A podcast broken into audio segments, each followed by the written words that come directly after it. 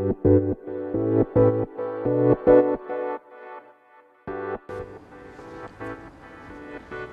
んにちは、えー、石川由紀です。石川由紀の10分間、えー、始まります。えー、っとですねこのスタンド FM 昨日始めてすごいえー、っとたくさんの方から反応いただきましてえっと質問もねあのレターも結構来てるんですよね。一つ一つあのお返ししていくのでちょっと時間かかるかもしれないですけど、うん、まあ1日2本ぐらいあのなんだろう収録してもいいのかなと思ってますね。でえー、っとまた質問に答えていこうと思うんですがこれはですねカルペディエムの情報発信は業界でも長けていますがその中で三田道場の SNS は会員ファーストがよく伝わってきて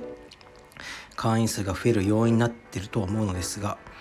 代表が指導しているのでしょうか？という質問ですね。まあ、最初にあのーその答えから言っちゃうと僕は何もあの指導してないですねでもうあの僕はそうですね。あのカルペディエムの青山しかあの指導には関わってないですね。その運営とかに関しても。はい。だからもうそれぞれ前はやってたんですけどね。前はあの僕が結構やってたんですけど今はもう各自の、えーと、道場に任せてやってもらってるって感じで。だから三田は竹浦ですね今がやってるんですね多分 SNS とかを。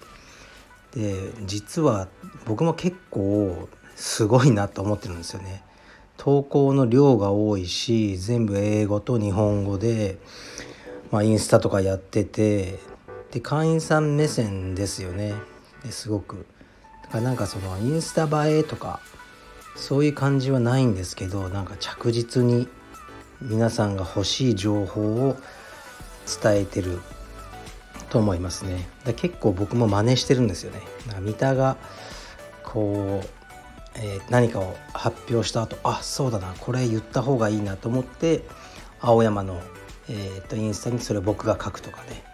そういう風にやってるんであのー非常によくできてると思いますね。竹浦の仕事量が多分半端じゃないだろうなと思いますね。あの結構大変だと。で最近は三田のキッズ専用のあのインスタアカウントを作ってたんですよね、まあ、それもすごくいい流れだと思いますね。やっぱりキッズの親御さんとかはうんあんまり興味ないんですよね。大人のその道場の運営とかには。だからインスタもあんまりフォローしたくないとかしてもまあ意味がわからない。ご自身が充実やってなければわからないと思うんですよねだからキッズにはキッズだけのえー、っとインスタのページを作るっていうのはいいなと思ってるんですね。まあ、青山はやってないんですけど、まあ、子供の場合ちょっと顔が映ったら嫌だとかそういうプライバシーの件もなんかもういちいち全部承諾取るのが親に面倒くさいんで僕はやってないんですけどそういう問題がクリアできてるんだったらやるべきだと思いますね。で、まあ、せっかくだから SNS についてちょっと語ろうと思うんですよね。確かにカルペディエムの情報発信は他の道場に長けているというよりよりもまあ長けているというのはあるのかもしれないですけどかなり僕は大事だと思うんですよね SNS というのは。まあ、ホームページというのは一回作ったらまあ大体終わりなのでまあ誰でも綺麗なホームページってあの作れちゃうと思うんですよねお金さえ払えばデザイナーさんに、あの、頼んででも SNS はやっぱり毎日のようにアップするのでそこにこう本当の姿がにじみ出てきちゃうと思うんですよね。だからまあ僕もよくレストランとか行く時にこう SNS とか見てあこのお店行ってみたいなとか逆に、うん、ちょっとなんかあんまり美味しくなさそうだなとかあの判断しちゃうので同じようにこれからあの充実の道場やろうどっか通ってみようっていう人は各道場の自分が通えそうな距離の道場を見た時にやっぱり SNS を見比べれる見比べられるのかなと思うんですよね。でまあその時にこうあここ通ってみたいなと思える道場だといいなと思いますね。で逆に僕のインスタとかまあ僕の道場のインスタとか見ていやちょっとなんかこの人嫌だとか 違うなって思っていただくのもそれは結構ですね。多分その入会した後に嫌な思いするぐらいなら最初から合わないなと思ったら多分入会されない方がいいと思うしそういう意味でもあの僕の思いを伝える場所としてあの SNS はすごく大事にしていますね。うん、でも結構大変で、まあ、僕で言うと自分の個人の道場の SNS あと、まあ、唯一僕が楽しんでやってるのがあの自分の写真アカウントの SNS ですね。これはまあ楽しいんですね。こっちもね多分こっちは1万2000人ぐらいフォロワーさんいるのかな。あと、えー、カルピディエム本部の SNS あインスタですね。であとえー、っとカルピディエム青山のインスタ。もう一個あんだよな。何だろう。えー、っとね。あそうそうカルペディエムのストア。僕のオンラインストアのインスタ。5個やってるんですよね。でツイッターは本部のツイッターと僕の個人の写真のツイッターと青山のツイッター。で最近はちょっと投稿ほとんどしてないんですけど Facebook がありあとなんだ？えー、っと Facebook もまあストアの Facebook 本部の Facebook あともうやばいな。オンラインストアのブログっていうのもちょっとこの間再開してずっと止めてたのを。だからあのすごい大変なんですよね。まあでもその写真アカウントのインスタ以外は、まあ、全部仕事ですね。義務としてやってて。あのそんなに楽しくはないですね。いつか全部やめようと思ってるんですよね。でも今はやめられないっていうですね。やっぱりビジネス的にすごく役に立ってるツールなので。仕事と思ってあのやっている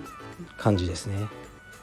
でこのスタンド FM まさにこの今のラジオですね。これはどういう立ち位置になるのかはまだわからないですね。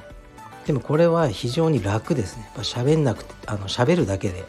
文字を書かなくていいのであの目が疲れないしこれはなんか結構続くんじゃないかなとか思ってますね。はい。で SNS はそうですねやっぱり参考にしてる人みたいなのを見つけてあのそれとま似たようなことっていうとちょっと真似になっちゃうけど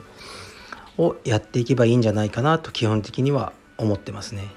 まあ、僕はやっぱ海外の充実家とかのインスタとか見ると、うん、まあすごいなと思いますね。気合が違うというかすごくしっかりやってる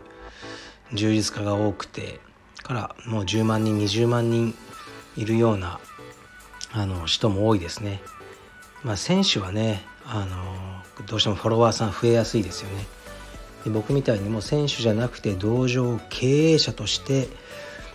何か皆さんを引きつけるようなあの投稿をしている方っていうのも何人かフォローしててすごく参考になりますね。はい。うん、で SNS